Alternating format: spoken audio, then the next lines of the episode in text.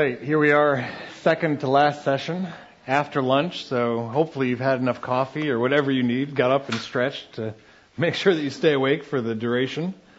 Uh, I'm going to ask you to go ahead and open your Bibles to start with to Ecclesiastes chapter 12. Ecclesiastes 12. And of course, Ecclesiastes is known for uh, what? Vanity, right? Futility, vanity, everything is meaningless, everything is worthless. And that's actually, uh, we will get to that in the second verse I'm going to read from. But the first verse actually commends something as not being vain. And this is where in, in chapter 12, which is, of course, Solomon's conclusion to his whole, and he calls himself the preacher, the Koheleth. So this is sort of like a sermon. So he's coming to the conclusion of all things, and more well known probably is verse 13, the end of the matter. All has been heard. Fear God and keep his commandments because this is the end of the matter or the whole duty of man. But if you back up a little bit further, he's going to give us sort of the, the runway to how that happens. And he emphasizes here, like I said, something that's not vain. Verse 11. The words of wise men. And what do you think he's referring to there? Any guess? What's that? Proverbs could be among the words of the wise men. He's referring to all scripture. All scripture. The words of wise men are like goads, and masters of these collected sayings or collections are like well driven nails. They are given by one shepherd. And there's your exegetical indicator that this is talking about all of scripture. Given by one shepherd. Who would that be? Jesus, Jesus the Lord. Yes, Yahweh. So, the words of wise men are like goads, and masters of these collections are like well driven nails. They are given by one shepherd. And then the vanity part. But in addition to this, my son, be warned. The making of many books is endless, and much devotion to books is wearying to the flesh. So, if anything commends, and this is one of my favorite statements in the Bible on the Bible, uh, anything commends the, the sufficiency of Scripture to the exclusion of other things, it would be this text right here. Now, the other aspect of this text I want to point out who knows what a goad is?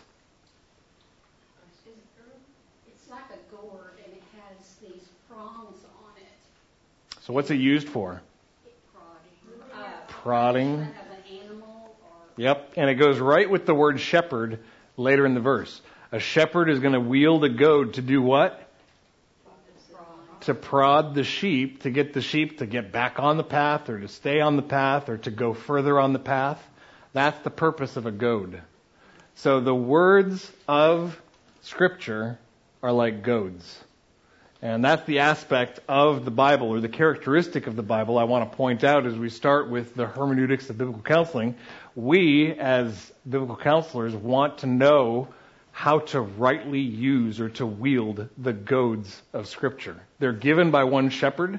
That shepherd knows, and through all of his uh, under shepherds who have given us the words of Scriptures, the uh, the prophets and the apostles, he knows and he's told us what the goads are and how to use them with his sheep.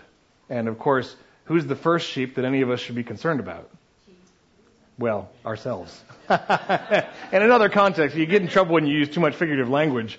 Yes, we are the sheeps under the good shepherd, and so I'm the first sheep I should be concerned about when it comes to the goads of Scripture. Am I being rightly goaded? And then I can turn my attention to counselees and others that I come into contact with and use the goads of Scripture in a faithful way in order to see them prodded along the path, helped back on the path, kept on the path, and, and so on. Uh, so, with that in mind, let's uh, start with a word of prayer. If you would, bow with me. Father, we thank you for your word and the insights that your word gives us about itself, uh, including there in Ecclesiastes 12. Um, Father, we we know this. We know this even from elsewhere in Scripture that you have given to us, uh, and Father, to us in particular in this room as we consider advanced topics of biblical counseling. Father, you've given to us to use your word in faithful ways to help your people. And Lord, that does start with us. We want to be those who, like the psalmist, uh, considered his ways uh, only briefly and then uh, turned his feet to obey your commands, hastened and did not delay to obey your commands. Father, we, we pray we would have that sensitive heart, that you would send your Spirit in this hour to help us with that. Father, that you give clarity for me in the teaching, and Father, uh, everyone who hears, Lord, that you would help us to have wisdom, uh, Lord, to understand and discern these things, which um, are simpler maybe than they seem, and we tend to overcomplicate them. So, Father, would you make them clear to us and give us hearts to walk in your ways according to your word, which you have clearly revealed to us. We pray it in your name and for your Son's glory. Amen. Amen. So, uh, just sort of to get a feel for how uh, we all think about it when we see a title like this, how many of you are familiar and comfortable with the word hermeneutics? Like maybe half. Yeah, and so it's funny. The word itself, hermeneutics, is sort of needlessly intimidating, I think. Uh, it comes from the Greek word hermeneuo, which means to interpret or to expound, but the word itself is connected with the name of a Greek demigod, Hermes who is thought of as creating language. And so it's even a little bit silly where that word comes from. Of course, the Greek demigod Hermes did not create language. God created language. But it just gets to the fact there's a simple definition or a simple way of thinking about hermeneutics. It's the set of principles used in the interpretation of Scripture. That's, that's what hermeneutics is. The set of principles used in the interpretation of Scripture. And really, let me just tell you up front what I'm going to be kind of trying to consistently communicate all the way through, and that is that we can read the Bible the same way we read any other form of written communication. Uh, it's way more complex and thorough and has more theological content and import than any other text that's ever been written. But that doesn't mean it needs a different hermeneutic. God designed language not Hermes. And he designed it in a way that carries communication, carries meaning adequately, sufficiently, clearly. He designed language, and that's his purpose, is for it to clearly carry meaning from whoever's doing the speaking or the writing to whoever's doing the reading or the hearing. So you pick up a bottle of Tylenol and it says, it says take two pills every four to six hours do you go, huh, I wonder if that means what it seems to mean? no, we're pretty, and we're pretty serious about it in that situation because we don't want to take too much, right? And we want to take enough to get our headache to go away. Well, the same is true of Scripture. It just, like I said, is more expansive and, and a little bit more complicated than the back of the Tylenol bottle. But again, you take a straightforward or plain approach uh, to how you read the Bible for understanding like you would with any other written communication. So what we're going to go through first is, uh, actually, before we get there, I want to show you uh, the place of hermeneutics in the theological pyramid. How many of you guys have seen the theological pyramid before? Okay, just a few. I was thinking, and I actually sat in on Terry Enz's uh, theological foundations. I was thinking he had it in that lecture, but maybe he hasn't, at least for a while. So the theological pyramid, and you kind of see you see where hermeneutics is. Where do you guys think biblical counseling would be on here? All the way at the top, practical theology. So this represents why it's worth thinking about this in, in advanced topics to dive a little bit deeper into this and think about, okay, how do we use or relate the principles of interpretation to where we spend all of our time? And we have things like the four rules of communication. We'll, we'll pick particular texts like say, you know, you need to think about forgiveness or reconciliation, church discipline, go to Matthew 5, Matthew 18, sexual sin, go to 1 Corinthians 6. Those, we're spending, what I just listed off, I'm talking practical theology, but then if you're asked, how do you know? How do you know? And the answer is you have to get all the way from your interpretive principles and how that relates to biblical languages and historical backgrounds through biblical exegesis, biblical theology, systematic theology, and then up to practical theology. So, if you're thinking this is more than we can possibly cover in an hour, you're right. so this is just sort of giving you, you know, hopefully a view of the fact that this is an issue and worthy of further investigation. Um, there are resources, and I think um, one of these is listed in a footnote and the other is not. Uh, and I know some of you, one of you already mentioned this. I had a post on the CBCD blog on, I think it was called Jay Adams and the Hermeneutics of Biblical Counseling. Um, and I'm borrowing from him a lot in this lecture, so you'll see that as we go on. Keith Palmer and I also did a podcast where he asked me a bunch of clarifying questions. And Jeremy uh, Conrad, here sitting in the third row, has been in our men's theological and biblical training class for two years. So he's heard a lot of this content. I told him when it gets confusing, ask questions so that it can be clarified for everyone. And you all are free to do that too. Just stop me and ask. Yeah, go ahead. Yeah, just a reminder, we go back farther, right, to, criti- to textual criticism. Well, yeah, that would that would be in here. I mean, I would put that. I would probably even make this its own block and say textual criticism is involved in all of this. When you come when you come to this point in the in the pyramid, you've probably already worked through your text critical issues. But yeah, it is a it's a factor. Yeah, yeah. And for anyone who's unfamiliar with that, that's just a matter of how do we know that the original text, the Greek text, or the Hebrew text that I'm working with is as close to the original text as can possibly be. And praise the Lord, we have the BHS and the NA28 and the UBS 5, those texts that underlie uh, the NASB, Legacy Standard Bible, ESV, the, those, those texts are like, they're so close to the original text, and then the notes that go along with those, we can be very, very confident that when we're starting from those, we have the original text essentially. So, yeah, thanks for the clarification. Uh, okay, so that's what we, we need to do is think about, okay, how do we get from the bottom of the pyramid all the way to the top? Or if someone says, okay, how do you know that the four rules of communication are hermeneutically consistent with Paul's intention in Ephesians 4? Was he meaning to teach us four rules of communication? Well, yes, because it's supported by the work that's represented by the entire theological pyramid. All right. Uh, and just to point out sort of why this is a concern, that's one extreme maybe, and, and I have a couple of examples here, and some of you may have heard of these. When you get to, and this isn't thankfully, and this is what we strive for, when you sit through foundations and you get all these proof texts, those proof texts are backed up by the work of the theological pyramid. Ephesians 4, a legitimate outworking of that is the four rules of communication. But you've probably heard others, like the pastor, and I've actually seen video of this, so I know it's real, who says, I hope you like sheep. You guys heard that one?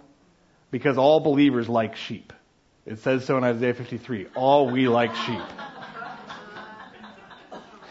Now that one's obvious. And, and the next one I'm going to share is, is maybe also pretty obvious, but a little bit less so. This one I heard from Stuart Scott, who had seen it on uh, an inspirational sort of devotional calendar for Christians. And it said uh, from Luke 4 7, Therefore, if you worship me, it shall all be yours. Whose words are those? Right. So there are, and there are, there are. That's a pretty bad one. I to say there are worse ones, but that's that's a pretty bad one. When we're not attentive, and and that's just real sloppiness. It can be it can be more uh, subtle than that, but there's that issue when you just all you say is, I just want to know something inspirational. I just want to sit in this area of practical theology, and you don't relate it to the rest of the hermeneutical pyramid, you're in trouble. And that's probably more what we would tend to as biblical counselors. If we're going to fall off the balance beam, it's going to be likely on that side. Seminary students, and I'll pick on my seminary, master's seminary, has a tendency to more just stay down here in the bottom. And, and some of you may have experienced this, and hopefully not. I think Masters has actually gotten better at this over the years. But guys who are fresh out of seminary and they get in the pulpit and they tell you this is the genitive of source, and so you should take away and go meditate on that.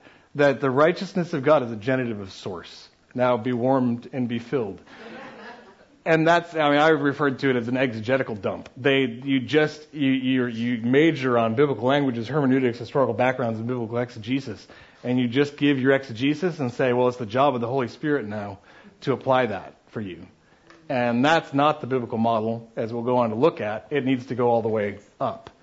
So that's kind of what I'm after in talking about the biblical, the hermeneutics of biblical counseling is, and for us, again, we're going to have more of a tendency to dwell up at the top and not to know how to go down or to, to be coming up from the bottom. Um, so this is just sort of an introduction. And, and either way, I've actually seen biblical counselors who become aware of the possibility of proof texting and end up being more like the seminary grads who want to just stay down here and emphasize the exegesis. Let me give you some exegetical observations and you go home and meditate on those.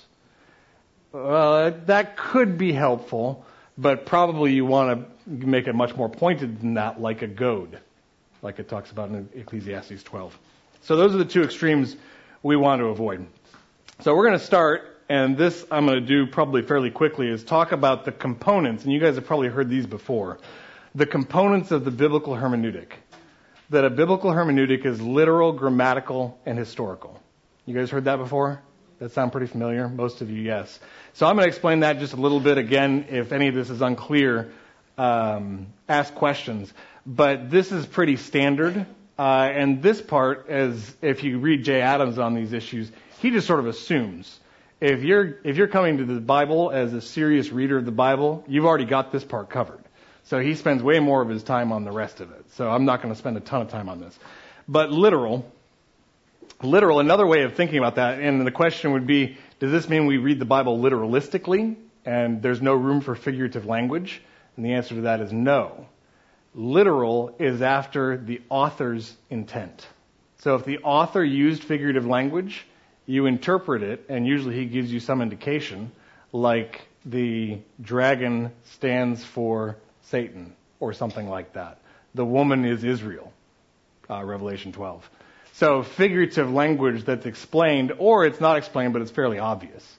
Uh, in, any, in either case, you're after not sort of a wooden literal interpretation, you're after whatever the author intended to communicate. And I have there the human author, and you might think, well, doesn't the Bible have divine words? And the answer is yes, which is why I have in parentheses there divine confluence, uh, which is a term I think Herman Bavinck or B.B. Warfield popularized, just to say the authorial intent of Scripture is always 100% human and 100% divine. The human author intends the same thing the divine author intends. And we see this, you guys probably can recognize this if I point out some of the introductory formulas when earlier scriptures are being cited. And it's interchangeable. It could say, as David says, and then it's a quote, as the scripture says, and then it's a quote, as the Holy Spirit says, and then it's a quote, as God says somewhere, and then it's a quote. All those are interchangeable because the scripture means what God means, what the prophet means. Right? 100% confluence, divine confluence. So when we say it's literal, it's after whatever the author intends. And I'll, this you'll you'll pick up on this again. It's helpful to emphasize the human aspect because that's what God has given us in how He's designed language. He's designed the language we use as human language. So I find one of the most helpful questions, and this is all the way through the exegetical process to application, is if Moses were here, would he agree with me? That, that once we're in this context, and I can see probably, I'll give you an example of where I think Paul was asking that question. If Moses were here and, and all this stuff had come to pass in the meantime and he had this new revelation, would he say this was the application of his text? Absolutely, Moses would be in agreement. And, and that, a key thing, and I'll say this, you can write it down if you want. The writers themselves were excellent exegetes and theologians. The writers of Scripture themselves, they were exegeting earlier texts, and they were doing theology with it. And they were better exegetes and theologians than we are. So you have to really esteem highly the prophets and the apostles to see what they're doing. And it's, I'll give you some examples later that I think will give, a, they tend to give me, uh, I have more respect for the, for the writers when I see the complexity of their thought and how they're consistently and contextually applying the scriptures. Okay, so that's the first component of a biblical hermeneutic is it's literal. Any questions on that one? All right. Second component, it's historical. It's historical. And where this gets challenged the most is, yeah, I mean, you guys probably know this, doubt that the Bible in some cases actually records history like whether that's the virgin birth or it's the resurrection or it's the conquest, six day creation. There's challenges at every front. So it's important to emphasize whatever the Bible records as history is actual history. And another component of this is, and I like this phrase, history actualizes theology. You can think of history as being like God's stage for displaying his theology. His story. That's right. So as we see things progress, and this explains why there are similarities. Do you guys catch similarities sometimes between the life of Jeremiah and the life of Paul? And Paul catches that. He uses language from Jeremiah to describe his own calling. Similarities between the life of Joseph and the life of David, or the life of David and the life of Jesus, the life of everyone and the life of Jesus. Well, that's because is God changing or unchanging? Unchanging. As history changes and people come and go in history, there's a reason it rhymes. His theology is constant. So the way his promises work out, the way the lives of his people, the way he uses suffering in the lives of his people, there's a consistency to it. And so you've probably heard that adage history doesn't repeat itself, but it does rhyme. And we see that in Scripture too. And we refer to that sometimes as typology. But in any case, those are aspects of our hermeneutic being historical. We see those things, they make sense because God and His theology are unchanging. History is progressive, and so things change. And then you can add this. I should have had this as a note in your notes. The text, this is really the emphasis when it comes to hermeneutics. The text must be understood in its historical context. That makes sense? So it was written in a context. The author had a given understanding in context, the historical situation where he lived. That affected his choice of words, uh, shared assumptions in the context in which he was writing about what this meant or what this tradition was about, this cultural uh, aspect. And so we have tools that tell us about the culture from the time of the Bible writers so that we can think about, okay, what would this text, and that's what we're after first, what would this text have meant in the situation where it was written? That's the first question to ask. In terms of, and again, literal kind of encompasses the whole thing because we look at the historical to get to authorial intent. We're still after the human authorial intent. All right, questions on the historical. Okay, third component, grammatical. Grammatical. The means of biblical communication is human words in their plain sense. And so there's overlap, of course, between this and the historical, which is why we have what we call lexicons or the, the original language dictionaries, where, and this is wonderful, all kinds of mainly German and mainly, mainly German unbelievers have done all this work to, to provide us excellent resources that explain to us what the words in Scripture meant in their original context. And so as we avail ourselves of that res- those resources, again, kind of like with the text criticism thing, we can have a high level of confidence that that research has been so thorough, we have a very good understanding, and the the the um, uh, documentation history of all this is so consistent as you go through the centuries. We know to a, a huge degree, like approaching 100% certainty, what the various words of Scripture meant in their original context. So it's the grammar, the meanings of the words, and then the syntax, how those words relate to each other. That's where you look. And so that's back to the um, uh, theological pyramid. All of this is represented at that very base foundation biblical languages, hermeneutics, and historical backgrounds. And as those things come together, exegesis, all that word means is leading the meaning out. You're leading the meaning out of the text. And, and that starts with what did this text mean as the words carried the meaning intended by the author, both divine and human. What did it mean in its original historical context? You're leading that meaning out and, and speaking it in English for us. And ways that are, and so we have everything from more word for word translations to even dynamic equivalent None of them is the original language, but we can call all of them the Word of God because it's a faithful representation of what was in the original. And again, with a very high degree of confidence. So, one of the effects this should have is giving us a high degree of confidence that what we hold in our hands when we hold our English Bibles is the Word of God and can be read and understood and applied and used as the goads it's intended to be. All right, so those are the three components, basic components of a biblical hermeneutic. Any questions so far? All right. So, second major section here is now we're getting into uh, Jay Adams and what he uh, wrote about mainly. He talked about this a little bit, but I, I actually don't have any lectures where he talked about it. Uh, his model that he calls telic hermeneutics. Uh, and how many of you guys have actually sat under Dr. Adams? Anyone in here? Okay, yeah. Yeah, that's right. Uh, yeah. Online. Okay. Yeah, and, and yeah, of course, he was active in this movement for so long and, and kind of got it started back in the late 60s, early 70s uh, in terms of reclaiming uh, the private ministry of the word for the church, which is, you know, soul care uh, that had been outsourced to uh, secular counseling way too much. Uh, and of course, as someone who was pioneering in this movement, he needed to be able to turn scripture or use scripture in such a way that it was practical to address the issues of life. So, you know, when it comes to four rules of communication and uh, the teachings on confession and forgiveness, and you guys have probably noticed this, and you noticed this at this conference, that we borrow from each other constantly.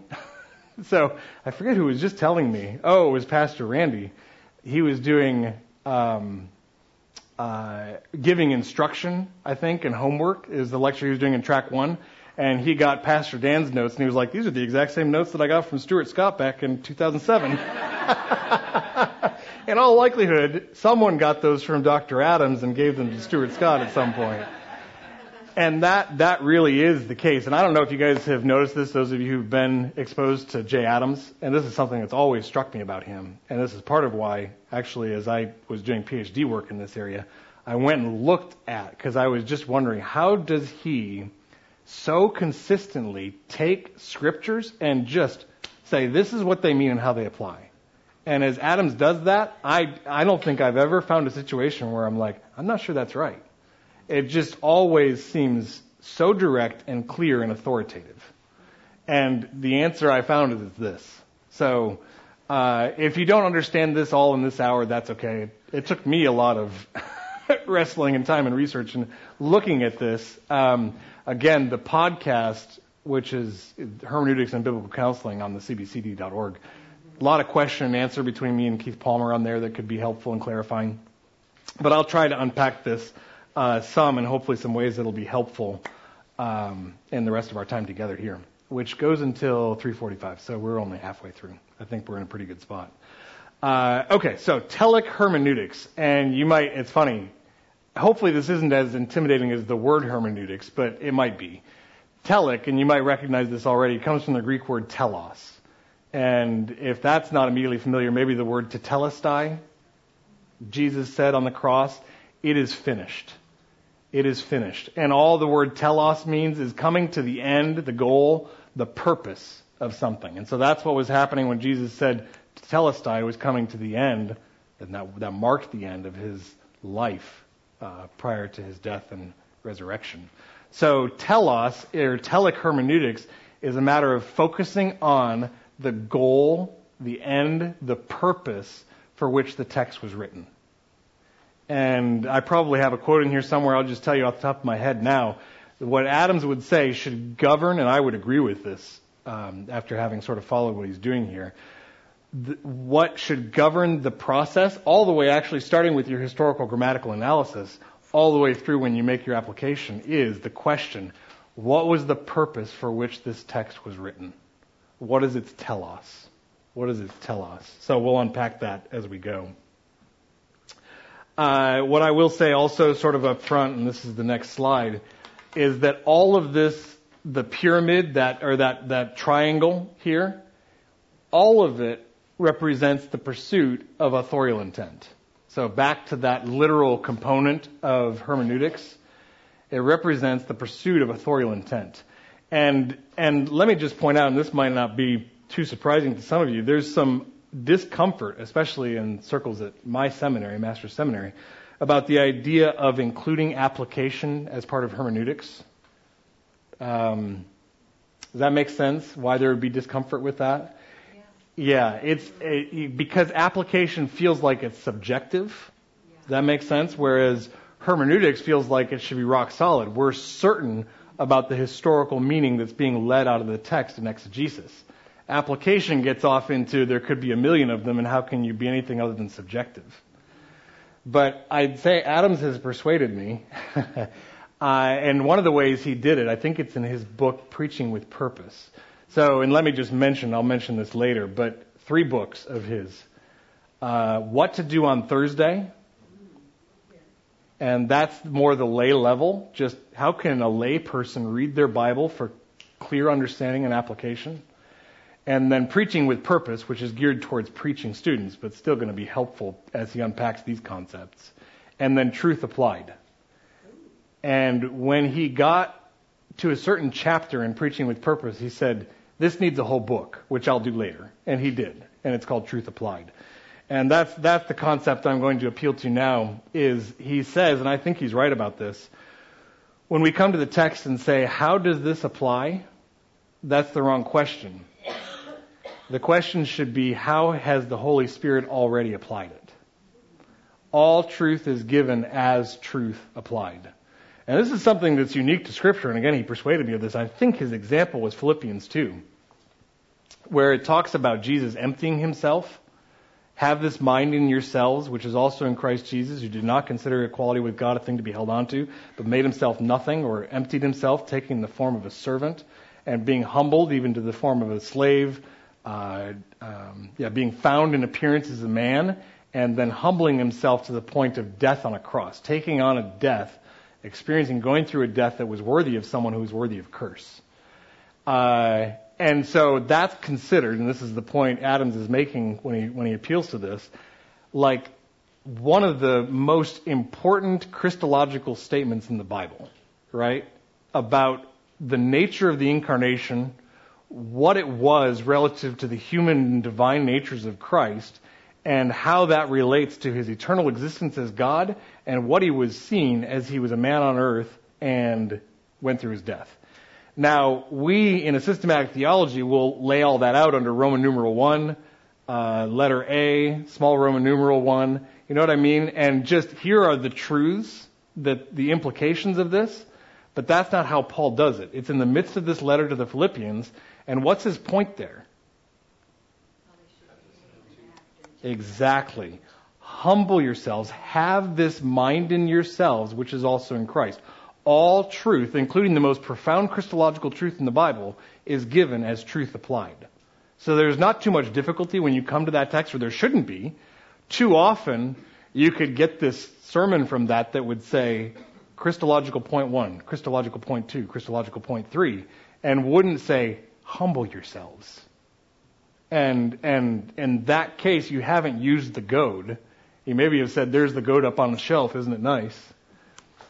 and, and let the Holy Spirit then do the applying. But there should be an exhortation. Have this mind in yourself, which is also in Christ. And then you can glean those Christological truths also and worship Him for it. That's what the text goes on to do. Well, ultimately, is it always is it consistently in principle? Is the application consistently in principles, and then you take it as to your, your circumstances? Yes. So yeah, you can principalize with it, you mean? So you, you, you take the historical meaning, glean a principle, and then use the principle in your situation. Yes. And I'll give an example later. It's, it's usually, so there's a question, I don't have a whiteboard in here.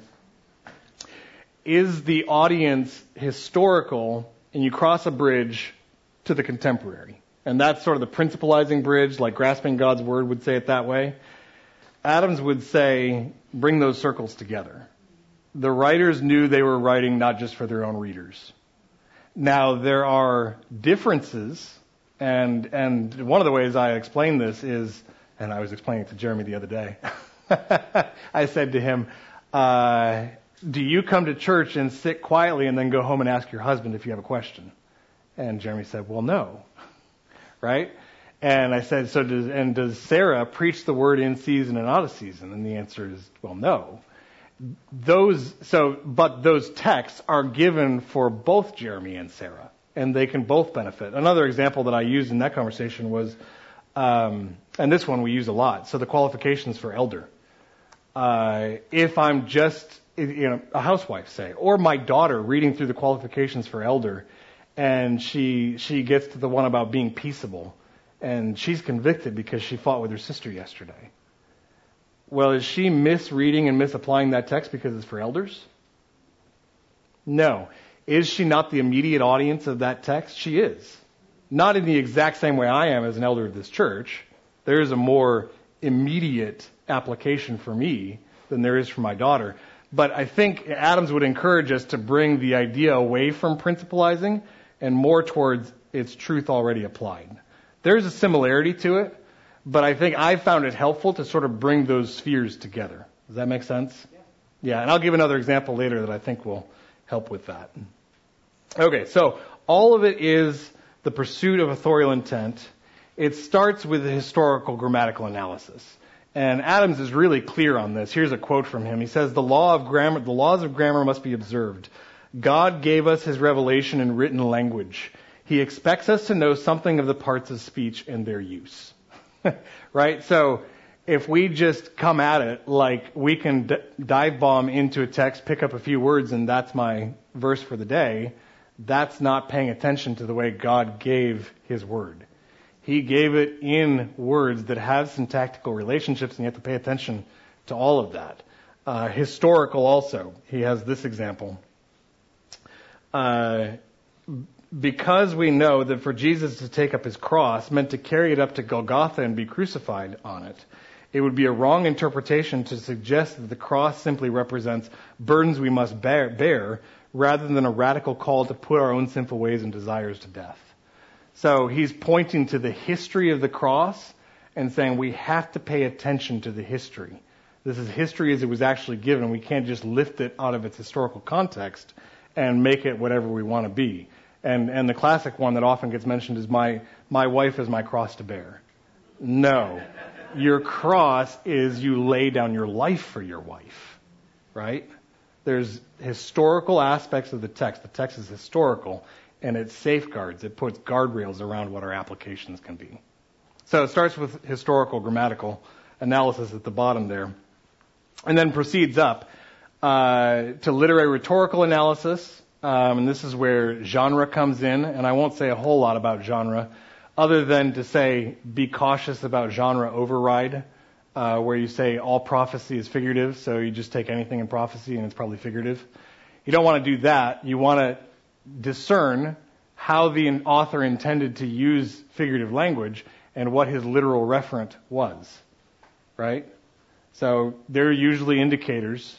I think MacArthur says that the plain sense makes good sense. To seek any other sense is nonsense. Uh, but if the plain sense doesn't make good sense and it's probably figurative, then seek the literal referent of that. So you consider that. The other thing, and this is this is to me maybe the most important aspect of genre, scripture itself is a genre. Scripture itself is a genre.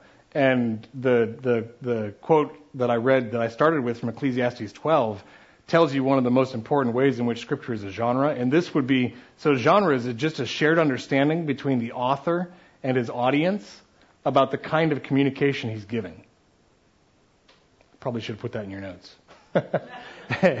genre is a shared understanding between the author and his audience about the kind of communication he's giving. So that's why we have to get our heads around okay, is there figurative language? Did the author, because I need that shared understanding, is he trying to communicate with me in figurative language? Well, more importantly, the authors always knew they were giving goads. Oh, yeah. So, genre is a shared understanding between the author and his audience about what kind of communication he's giving. So, the important thing here is the author knew he was giving scripture which is like goads.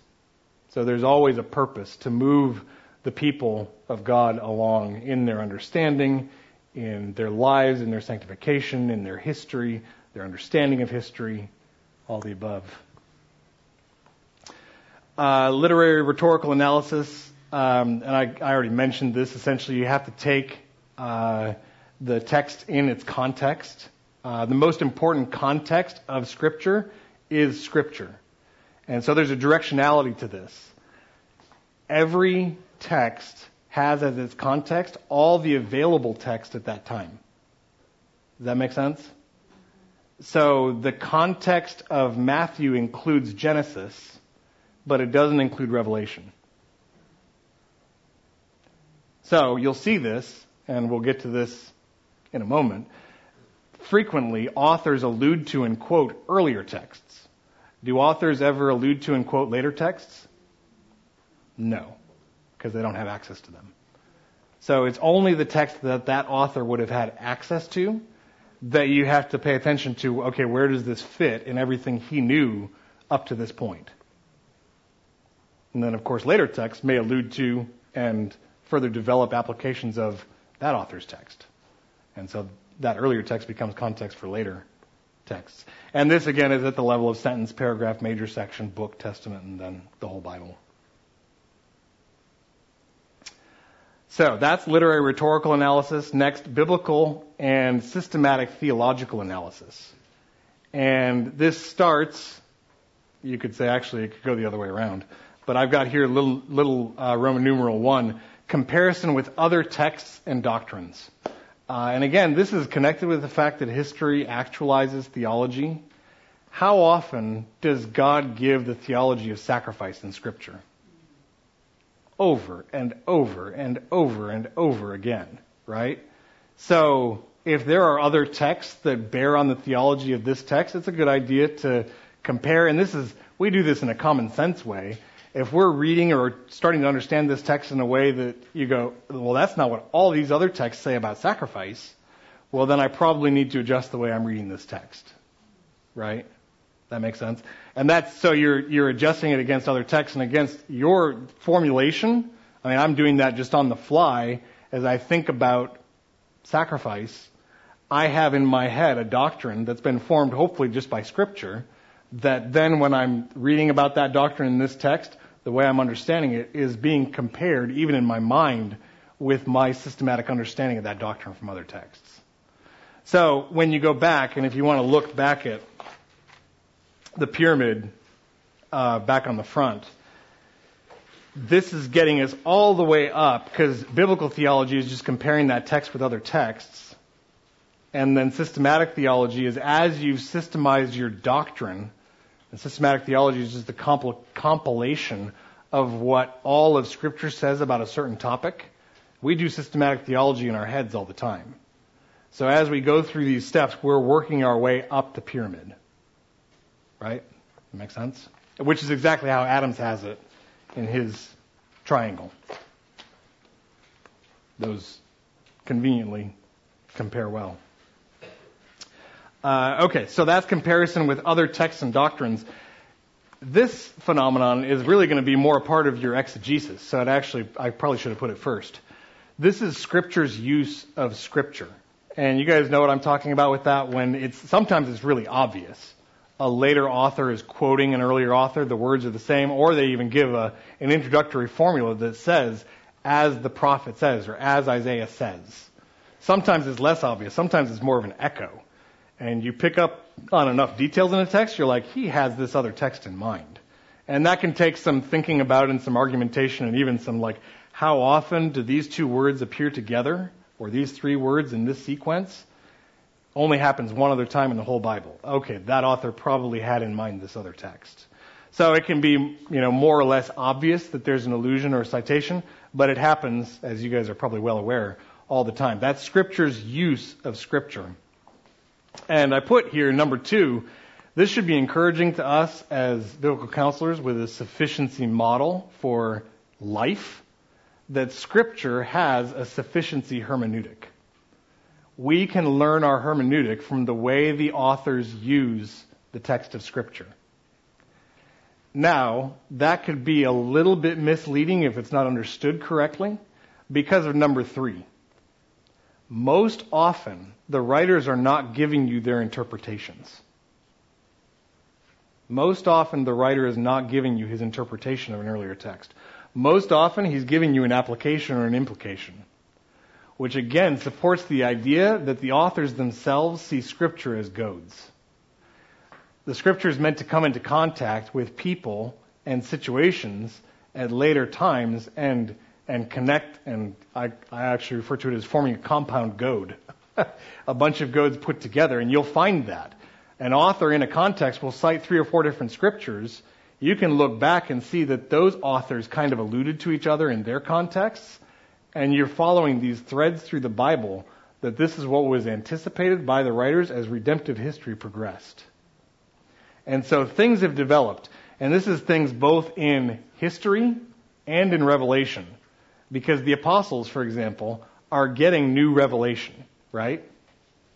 So the apostles, as they get new revelation, and then say a problem comes up in Corinth, right?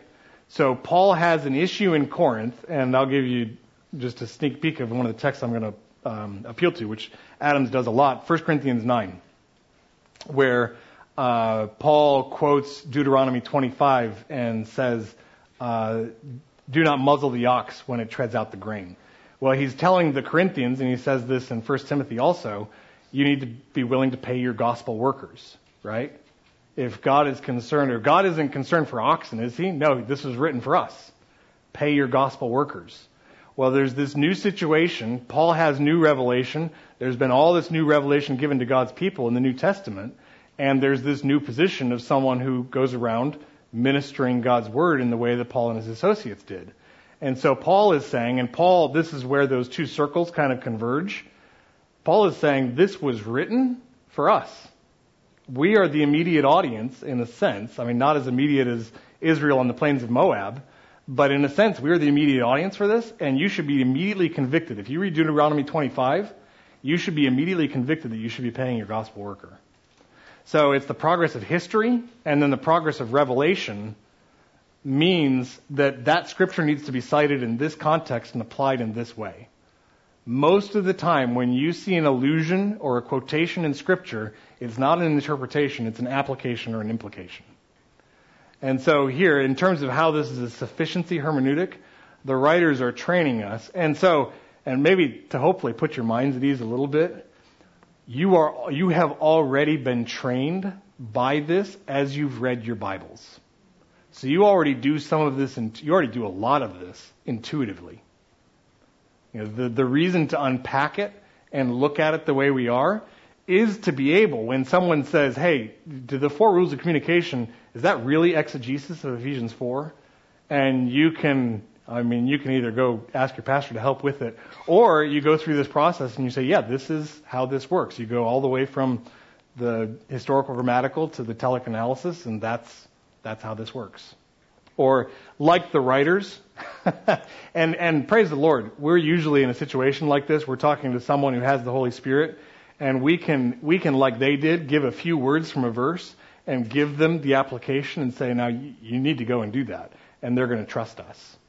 Now, is that always the case? No. But that's, that is a grace of the Lord that we can use scripture that way, like the writers did, and it's effective because of the ministry of the Holy Spirit and people grow and change. Okay, so biblical and systematic theological analysis. Any questions at all at the moment around this specifically? All right. So, now we get to actually practicing it, and I've probably stolen some of my later materials, so we'll go through this and maybe save some time. Uh, this is the application of this, interpreting for purpose, and this is lifted from the, the blog post I wrote. Scripture, scripture was written in such a way, and this is its genre, that it should be approached by the interpreter with the assumption that it has a discernible purpose at every level from the whole Bible to the smallest preaching or counseling portion. Therefore, the entire hermeneutical task from start to finish can be characterized as a pursuit of the purpose of the text. So every time you're coming to a text, and this can be just in your quiet time, this is something I tend to do. You know, if I'm done with a chapter I just read, and maybe my mind was a little checked out, I'll look back at that chapter and say, how does the Lord want me to change in response to this chapter? And as my eyes, you know, hit what I just read, usually it hits me pretty quickly. And again, intuitively, I've gone through the process that, that I'm unpacking in more detail here. So this is how scripture should be approached is with an understanding that it, it was written uh, with a discernible purpose at every level, from the whole Bible to the smallest preaching or counseling portion. So, practical pointers for the practice of a telic approach. Uh, and I'm going to give you some representative examples, and then you think about that as you think about and look at the rest of Scripture. Uh, first, pay attention to deductive indicators of purpose. Let me catch up in my notes here. There we go. Pay attention to deductive indicators of purpose. And deductive would just be individual statements about Scripture that apply deductively to various parts generally of the whole Bible or to just various parts of it. Like I've done with Ecclesiastes 12:11, all of Scripture is like goads. That's I'm deductively applying that to all of Scripture. Another example is uh, 2 Timothy 3:16. All Scripture is God breathed and profitable for teaching, for reproof, for correction, for training in righteousness. So as you look at a text, you can say, is this for teaching? Is it for reproof? Is it for correction? Is it for training in righteousness? And how? You start to discern what's the purpose of this text, you know, in those four categories. Any of the four or more than one. Another one, deductive indicator of purpose. For the whole law is fulfilled in this you shall love your neighbor as yourself. So, from this text that I'm studying, how does God want to goad me to love my neighbor? That's a deductive indicator of purpose. You find statements like this elsewhere in the Bible. Of course, you find these statements because it tends to be repetitive. So Jesus says something similar, right? About the, the purpose of the whole law being love of God, love of neighbor, right? So you find those throughout. You can apply them in your study. Ask those questions from the deductive indicators elsewhere in the text. Uh, pay attention, and this is maybe even a little bit more important, to inductive indicators of purpose. Inductive would just be a writer's indication of his purpose for a particular text, right? Writers often do this. An example being uh, from 1 John. John gives his purpose statement in 1 John 5:13.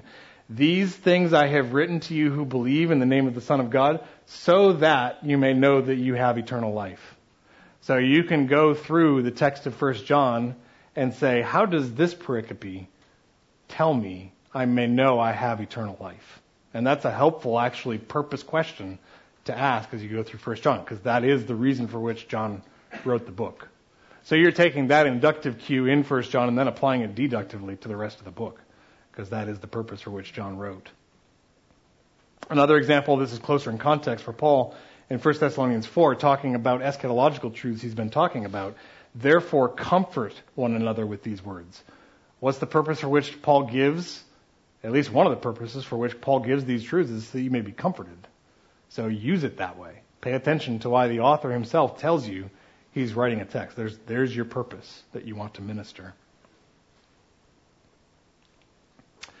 Uh, interpreting for purpose, practical pointers for practice still. Uh, minister commanded applications with authority. And that's just maybe obvious, um, but it's helpful for contrast. So Ephesians 6 4. Uh, let me read it here. Fathers, do not provoke your children to anger, but bring them up in the discipline and instruction of the Lord. I'm going to minister that in a very straightforward way. You don't have an option. You have to not provoke your children to anger. You have to raise them in the nurture and admonition or the discipline and instruction of the Lord. So you minister commanded applications with authority. And that's in contrast with ministering some implementations as suggestions. And uh, there's a, is this in the footnotes, I think? Um, I don't know what number it would be, but as Adams notes, Jesus provides yeah the ultimate example of giving implementations in his Sermon on the Mount from Adams' Preaching with Purpose. That's a helpful chart he has where he gives uh, the truth and its implementation in Jesus' sermon. Um, examples of this, and I wrote some out here. So these would be examples of um, how to implement Ephesians 6 4, and you give these as suggestions. Like schedule a talk with your wife at least once a month about whether expectations for the children whether those are goals, chores, education, other aspects of training, are reasonable or tending to exasperate the kids. So, do you have to do that once a month on a scheduled basis? No, it's a suggestion for an implementation. Right? You see the difference between the command and it's then it's almost an illustration or like a, a suggested implementation. Helps you put a finer point or a more practical point on how to fulfill the purpose of that text. Uh, another on the second part of Ephesians 6:4, set a goal for reading, singing, and praying together as a family right after dinner at least five times per week. Now, is that chapter and verse? Can I minister that as a command with authority? No, but it's an illustration of how to fulfill the purpose of Ephesians 6:4. It's an implementation of it. So that's the distinction between uh, commands and then implementations that can sometimes be suggestions. Now, Jesus gives implementations in the Sermon on the Mount, uh, which are more, of course, because they're coming from Jesus, authoritative and actually function themselves as commands. But they are, how do you work this out? Like, um, like don't commit adultery, don't even have lustful thoughts in your heart, put them to death. That's an implementation. Of course, he's ministering that with authority. And you'll find those again in that chart in Adams' preaching with purpose. So then you want to take that, you want to take those telic cues, is what Adam refers to them as, and then work those out again at every level of Scripture, at the sentence, the paragraph, major section, book, testament, whole Bible. As you go through, you're thinking, what is the purpose? How is, and I find again, Jeremy knows this from hearing it repeatedly, that idea of being goaded. How am I going to be goaded by this? I want to ask that first. And then how does the person, and again, we do this with gentleness. We're not, you know, stabbing the sheep with the goad, but we want them to be on the path and continue on the path of godliness, transformation, the whole goal of life change to God's glory that we seek in biblical counseling. We are very close to the end of our time. Any questions on all of that?